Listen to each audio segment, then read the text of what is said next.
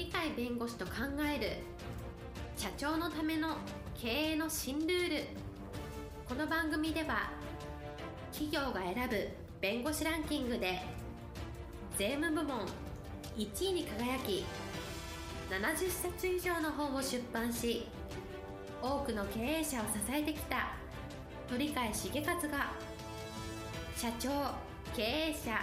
独立希望者起業家のための経営の新ルールについてお伝えしていきます。それでは今回の番組をお楽しみください。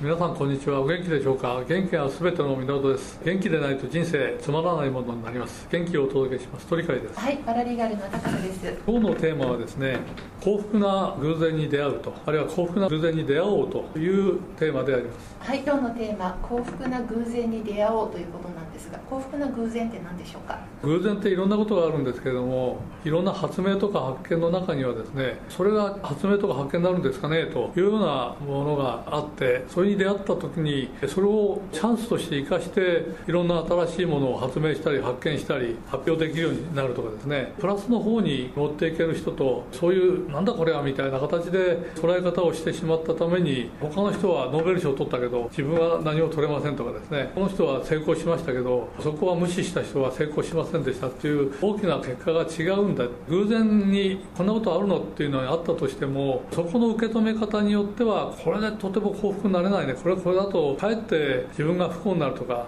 世の中悪くなるみたいな思ったものでも実はこれがプラスになるんだっていう場合もありますので幸福な偶然に出会うチャンスは意外といろんな人にあると思うんですけれどもそこを幸福な偶然と受け止めることができるかどうかが一番重要なのでありまして出会った時にこれは嫌な印象マイナスの印象で社会が受けるものであったとしても場合によってはそれが大きなプラスの方に転じることがあるんだということを頭の片隅に留めておいてですね結果としてですけど幸福な偶然に出会ったんだねと言えるような人生にしたらいいんではないかと思います。そのいくつかの例を取り上げてみたいと思います。一つは有刺鉄線っていうのをご存知だと思うんですけど例えば牛などを飼ってる時に周りにバリケードみたいなのがあるその時に鉄線を使いますがこれはバラのトゲをイメージして作ったものらしいんですがその発明者っていうのはこれは幸福な偶然に出会ったんですがその幸福な偶然は何かっていうとこの人は牛の番をしてですねいたんですけど読書好きの少年だったらしいんですね。そうすると読書に熱中したいわけですけどところが牛がいろんなところに動いていってしまうとですね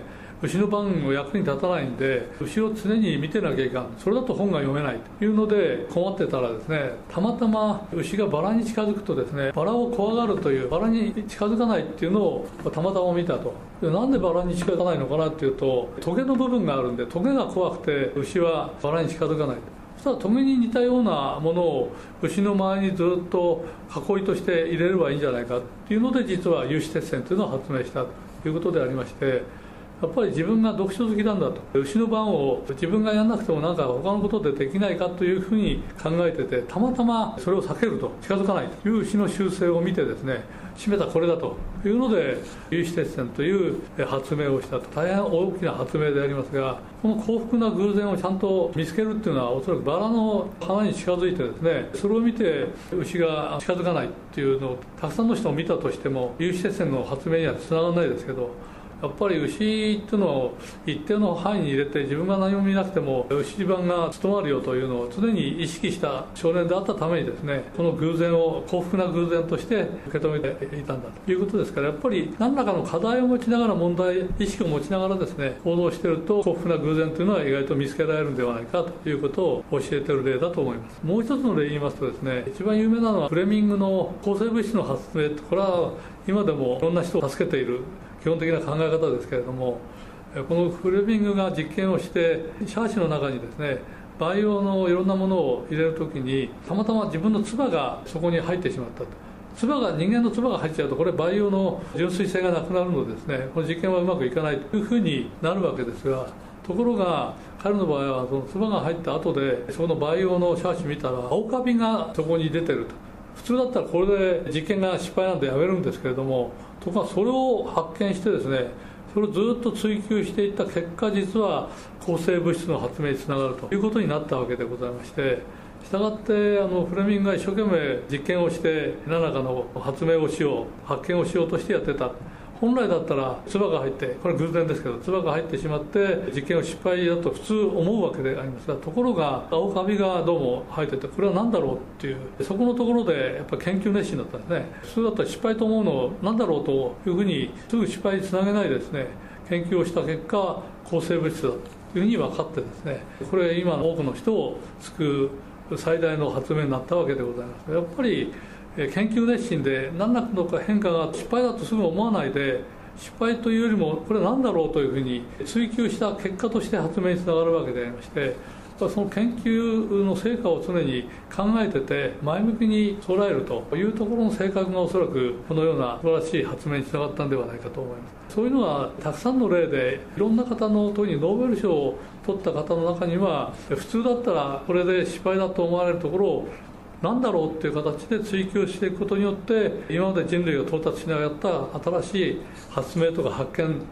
ワクチンも実はそうでありますが天然あの糖で実は病気になって多くの人が死んだわけですがこれを液体を水泡みたいなところで取ってそれを少年のうちに摂取してで症状軽い症状の牛痘を発症させてその後で実はこの少年は天然痘がを摂取してもですね全然天然痘にかからなかったという実験結果結果が出てこれが人類初のワクチンの発明につながってるわけでありまして分かりやすく言うと天然痘と似てるようなことの中で起こってた現象を使ってそこで天然痘に対する治療の方法天然痘をなくすことができるワクチンを作るというところに持っていったということがありましてやはり人から話を聞いただけで天然痘と牛型がかかるような牛痘とは違うだろうというふうに思う人といや牛痘であるんだったら人間の場合もあり得るよねというふうに思うかどうかでよって結果が違うわけでありましてそこら辺のところをちゃんと見抜いて実験は失敗だというふうに思わないでこのいい例があったらいい例をちゃんとこれを活用しようというふうに思うとかですね。そういう意味で考え方の柔軟性を持つことによってあるいは研究の熱心さでいろんな実験をしてみようという失敗になるかもしれないけどいいよやってみようというそういうやはり新しい出会い偶然を生かしてしっかりした実績を作り上げると発明をすると発見をするというそういう心の持ち方がやはり幸福な偶然を生かし方だと思いますので日常生活の中でもいろんなところにこれってなんか応用できそうだねと。やってみたら面白そうだねと。いう偶然のものに出会ったらやってみると幸福な偶然に出会うということもありえますので何しろ自分がこれなんかやってみたいなやってみたらなんか良さそうだなっていうことがあったらどんどんどんどんやってみる。ダメだったらダメでいいんで。ところがその中には幸福な偶然にも出会うんだということをお考えいただくのが重要ではないかと思います。今日も一日楽しくお過ごしください。はいありがとうございました。本日の番組はいかがでしたか？この番組は毎週月曜日7時に配信いたします。それでは次回の配信を楽しみにお待ちください。